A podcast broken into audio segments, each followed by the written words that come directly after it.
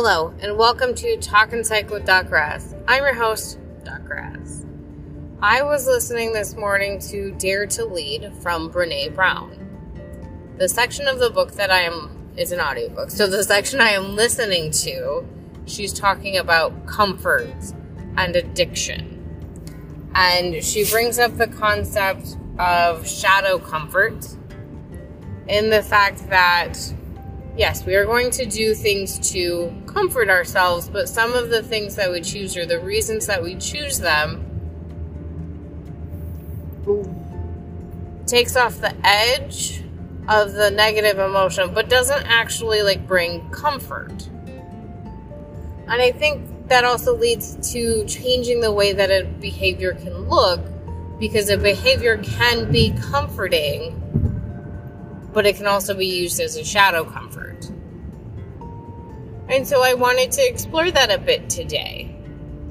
Because for many of us, we do not like feeling unpleasant emotions. That is why, I mean, they're unpleasant. That's why we do not like feeling them. And so we work to make ourselves feel better. But some of the ways that we go about it is not meeting the actual goal that we have in the fact that it may kind of numb us instead of comfort us. And to add as a point, part of the issue of this because you may be thinking, well, I'm not feeling the unpleasant feeling anymore. What what's the issue? And met that goal. But the issue is if we aren't able to feel sort of that full continuum of unpleasant feelings, we're also cutting ourselves off from the full experience of enjoyable emotions. Right? So I've seen in therapy people that will engage in isolation to protect themselves from being hurt by other people, from losing other people. And yet, because they're engaging that in isolation, so they are lessening those unpleasant feelings that they could have, they're also cutting themselves off from the possibility of experiencing joy, love, engagement. They're humans are relational creatures. And so if we cut ourselves off to protect ourselves, we are also hurting ourselves in other ways. And in that example, at least, and I think with a lot of kind of shadow comforts, we also invite other unpleasant feelings to join the party. And so, in that particular example, right, we may feel loneliness, we may feel disconnected from other people, isolated, um, sad. And so we we're kind of cutting off our nose to spite our face in the fact that we are we are doing it to protect ourselves from one set of unpleasant feelings only to invite another set of unpleasant feelings. And I think this applies to other kind of shadow comforts as well you know, she gives the example in the book of eating chocolate. Are you having a piece of chocolate and really kind of engaging in the process to legitimately feel comforted? Or are you quickly eating a full bar of chocolate, not even really tasting it to try to soothe yourself? eating the full bar quickly without even enjoying the experience or those that those of us that struggle with weight, with eating habits, with a bad relationship with food in general, chomping down on that bar and eating it quickly is going to invite other feelings of possible shame, guilt. And so looking at what do you do to comfort yourself and why is that the choice that you are making?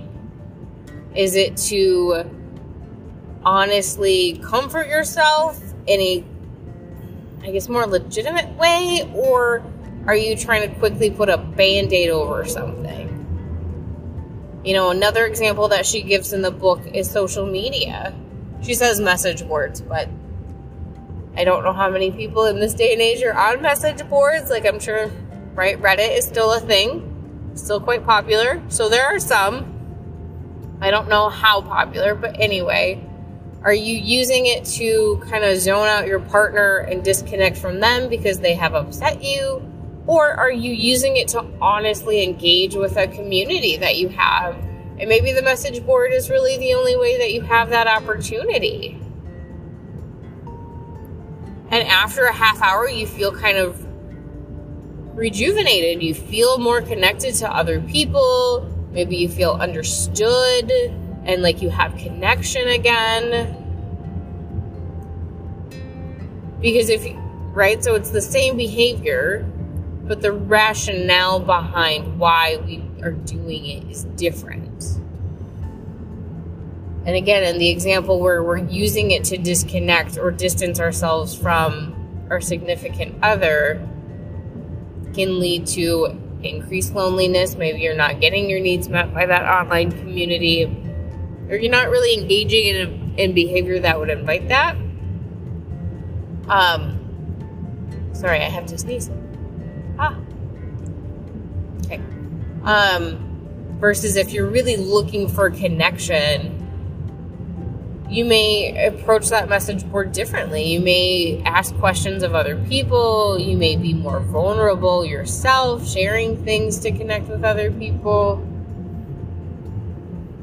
Um, but if you're just list- looking to distance yourself, you may not even go on that board where you feel connection with others. Maybe you just start scrolling through Instagram or TikTok or Tumblr or something like that, just looking for something to kind of take your mind off of the situation.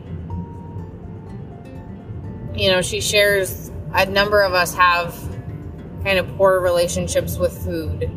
Um, we were taught that that was a comforting thing, right? There's a whole kind of section of food called comfort food.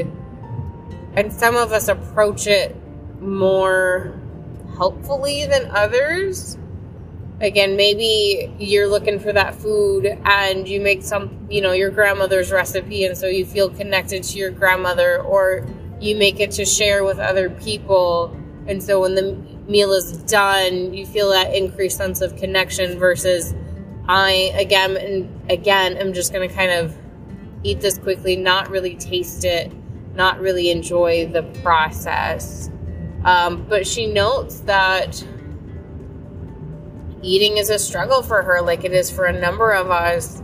And so she has a picture of her walking shoes because she finds walking to be actually more comforting.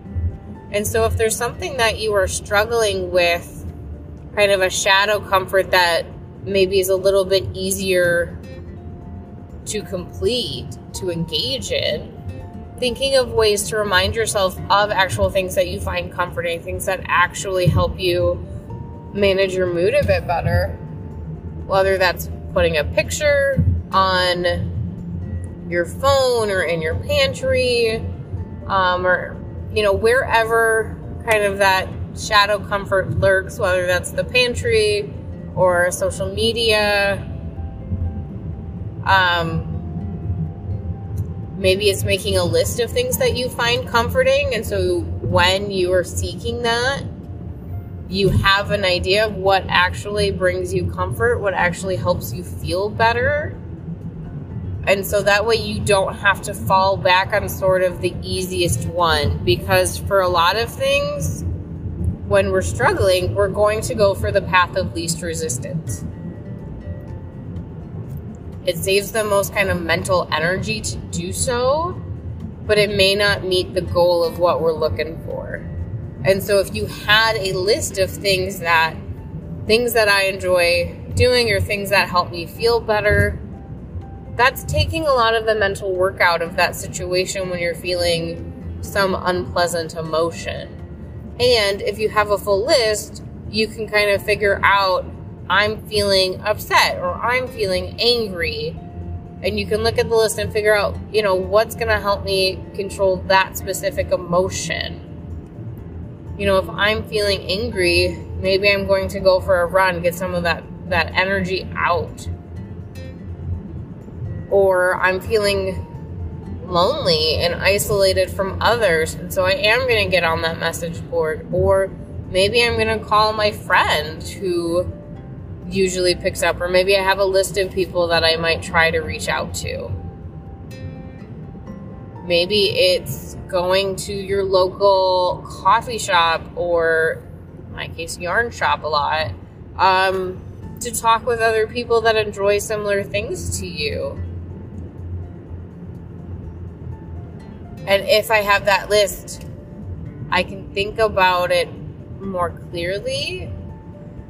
Now, granted, engaging in actually comforting activities is probably going to take a little bit more work. Right? Thinking of the example from Brene Brown's book of walking versus kind of mindlessly eating. The walking is going to take more effort to if you don't know where the shoes are, go find the shoes. Maybe change out of your clothes if you're in like work clothes or something that you don't really want to go walking in. Um, she's in Texas, so I'm sure she may wear something to work or to a meeting that she definitely does not want to wear outside in Texas heat. Um, but yeah, so you gotta possibly change your clothes, put on your shoes. If you don't don't have like a path that you take. You got to figure out kind of how far, how long you want to go today. What path are you going to take? Are you going to listen to music? Are you just going to listen to the sounds around you? That takes a lot more effort and decision making than just opening a bag of chips from the pantry and eating half to all of the whole bag like you don't even have to pay attention and you can kind of reach the bottom of that bag and go, oh shoot, what the heck just happened? But the reason that as a mental health professional I'm going to push for engaging in those actually comforting activities is the end result. Yes, that walk, you're going to have to put in more effort, but you're going to legitimately feel better at the end of it. Maybe you still are experiencing that unpleasant emotion because a walk is not necessarily going to fix interpersonal strife. If you're having a fight with somebody, going for a walk is not going to fix the fight. You still have to deal with the issue. However, it opens the door for other emotions that may kind of help counterbalance such as pride, contentment. You may feel soothed. Maybe you had a really beautiful walk, or there was a lot of nature sounds that helped you.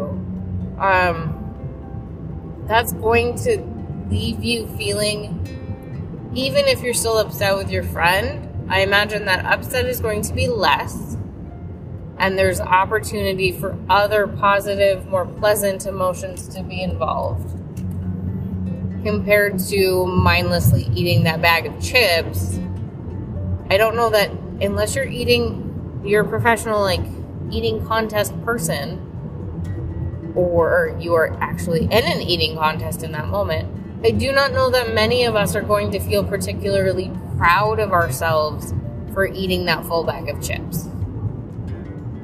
We may feel, like I said earlier, shame, guilt, disappointment in ourselves may feel angry with ourselves.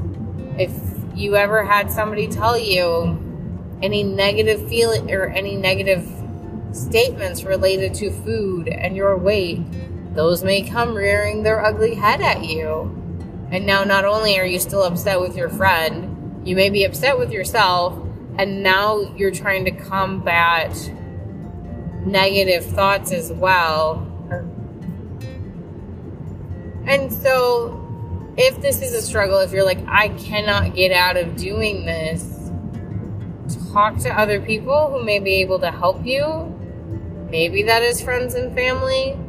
Maybe that is a mental health professional or helping professional, right? The eating, maybe you need to see a dietitian or a nutritionist. And these are not obviously the only kind of things, right? Again, it can be anything. It's just what is motivating you. even working out can be a shadow comfort. If every time you start to feel upset, you go for a run, you do not actively take care of your body between runs or between workouts, you only do it to sort of legitimately kind of run away from your problems. That's an issue compared to doing it more purposefully and doing it because it actually helps you. We know people that struggle with their, I'm sure you can think of people or you can think of stories of people who the only way to feel better for them was to work out. And so they were working out hours and hours a day and then become hurt or something like that. Or they were exposed to a culture of toxic masculinity. And so they're just really feeding into that. Again, not with any sort of set goal, but as a a way to comfort themselves in a less than effective manner. Um, so if you have any questions about this or any thoughts, please feel free to reach out at talkandpsych with Doc Raz at gmail.com. You can reach out on Instagram, TikTok, or YouTube at talkandpsych with Doc Raz. I would love to hear from you. If you have other topics as well that you would like to hear about, please let me know. Um, but I hope you all have a lovely day and you do something nice for yourself. Bye.